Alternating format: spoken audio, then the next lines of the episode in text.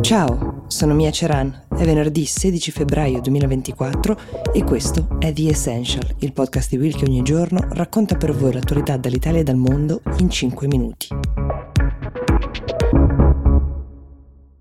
Ieri l'esercito israeliano ha lanciato un raid all'interno del più grande ospedale della città di Khan Yunis, che si trova nel sud di Gaza.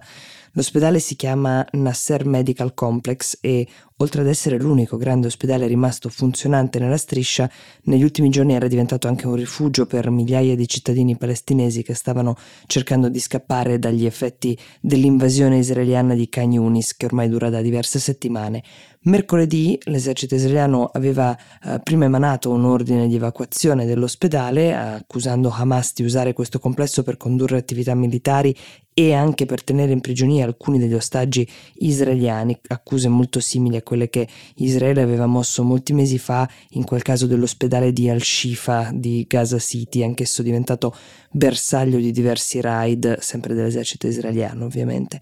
Tuttavia ancora ad oggi non è possibile verificare in modo indipendente queste accuse di Israele, su cosa si fondino, non sappiamo quali siano uh, le prove. Questo vale sia per il caso di Al-Shifa uh, ma anche per questo più recente dell'ospedale Nasser di Khan Yunis. Sempre mercoledì scorso il Ministero della Sanità di Gaza aveva respinto le accuse mosse da Israele, aveva affermato che negli scorsi giorni l'esercito israeliano aveva ferito, in alcuni casi addirittura ucciso, alcuni civili che stavano cercando di rifugiarsi rifugiarsi all'interno di questo ospedale, mentre l'esercito israeliano ha confermato di essere entrato sì nell'ospedale, ma di aver messo in atto un raid preciso e limitato, arrestando alcuni membri dello staff dell'ospedale che ritiene abbiano legami con Hamas. La maggior parte dei civili pare che siano riusciti a fuggire dall'ospedale prima dell'inizio del raid, ma il Ministero della Sanità di Gaza, così come l'organizzazione umanitaria Medici Senza Frontiere, hanno affermato che le truppe israeliane hanno costretto i medici dell'ospedale ad abbandonare i pazienti in terapia intensiva, mettendo di fatto eh, in pericolo la vita di molti di loro. La situazione dell'ospedale di Nasser um, si va ad aggiungere alle grandi preoccupazioni che sono sorte in questi giorni riguardo a un'imminente invasione eh, israeliana della città di Rafah, pochi chilometri più a sud di Khan Yunis, che metterebbe in grave pericolo l'incolumità di circa un milione e quattrocentomila cittadini palestinesi che si sono rifugiati lì per sfuggire appunto agli attacchi israeliani. Ieri poi il primo ministro israeliano Benjamin Netanyahu ha fatto sapere di aver detto propri mediatori di abbandonare per il momento i negoziati in corso al Cairo, in Egitto, per raggiungere un accordo di cessate il fuoco. È una decisione che ha creato molte proteste, non solo da parte dei familiari dei centotrentasei ostaggi che si trovano ancora nella striscia, ma anche da parte di alcuni membri del gabinetto di guerra israeliano, cioè quell'organo operativo che prende le decisioni riguardanti le operazioni militari a Gaza, che hanno dichiarato di non essere stati consultati da Netanyahu prima di questa decisione. E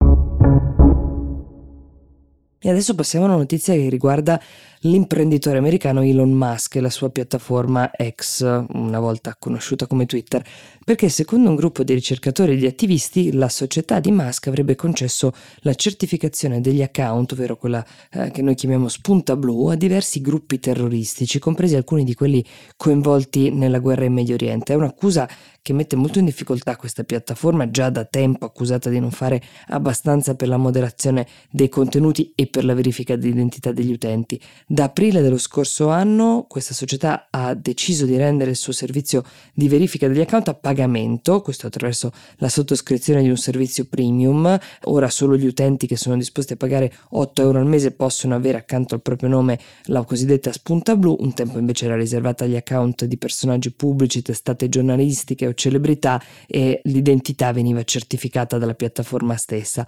Già all'epoca molti esperti avevano criticato la scelta di Musk di mettere la spunta blu a pagamento, affermando che questo sistema avrebbe peggiorato i problemi di disinformazione eh, che già c'erano nella piattaforma, permettendo appunto account falsi, però eh, anche potenzialmente pericolosi. Ecco, pagando con una spunta blu potevano presentarsi come autorevoli e verificati. E ora un po' questi timori sembrano essersi realizzati, perché il gruppo di attivisti e ricercatori Tech Transparency Project ha rivelato che X starebbe vendendo la spunta blu a decine di account legati a diversi gruppi terroristici. In particolare, questi ricercatori hanno persino identificato due account con una spunta blu che sarebbero legati ai leader di Hezbollah, la milizia libanese che in questi mesi sta lanciando diversi missili contro Israele in solidarietà con Hamas, e anche alcuni account legati invece agli Houthi, quella milizia dello Yemen che da mesi sta tenendo sotto scacco le navi cargo occidentali nel Mar Rosso, e poi anche altri due account legati alla Press tivù iraniana e alla Tinkoff Bank russa, che sono due entità che vengono attualmente sanzionate dal governo degli Stati Uniti, ma che su X risultavano avere acquistato delle uh, spunte dorate, una versione uh, ancora più importante, diciamo, della spunta blu, che indica le organizzazioni verificate, cioè le testate o le aziende e non soltanto gli individui. Tech Transparency Project ha affermato che X è autorizzato legalmente a consentire ad individui e entità sanzionate dal governo degli Stati Uniti di utilizzare lo stesso account eh, gratuiti sulla piattaforma. Ha sottolineato che fornire il servizio premium di spunta blu a pagamento alle entità sanzionate, come appunto gruppi terroristici o aziende come quelle russe o iraniane, potrebbe sollevare nuove questioni legali, e ha accusato Elon Musk di aver perso il controllo della propria piattaforma. A seguito di queste accuse, X ha rimosso alcune di queste spunte blu segnalate da Tech Transparency Project, ha però affermato che il suo processo di abbonamento e di verifica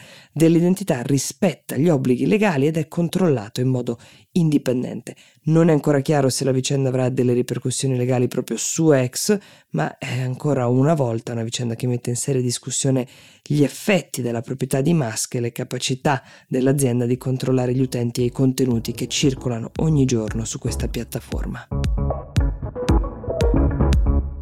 The Essential per oggi si ferma qui, io vi do appuntamento domani e vi auguro una buona giornata.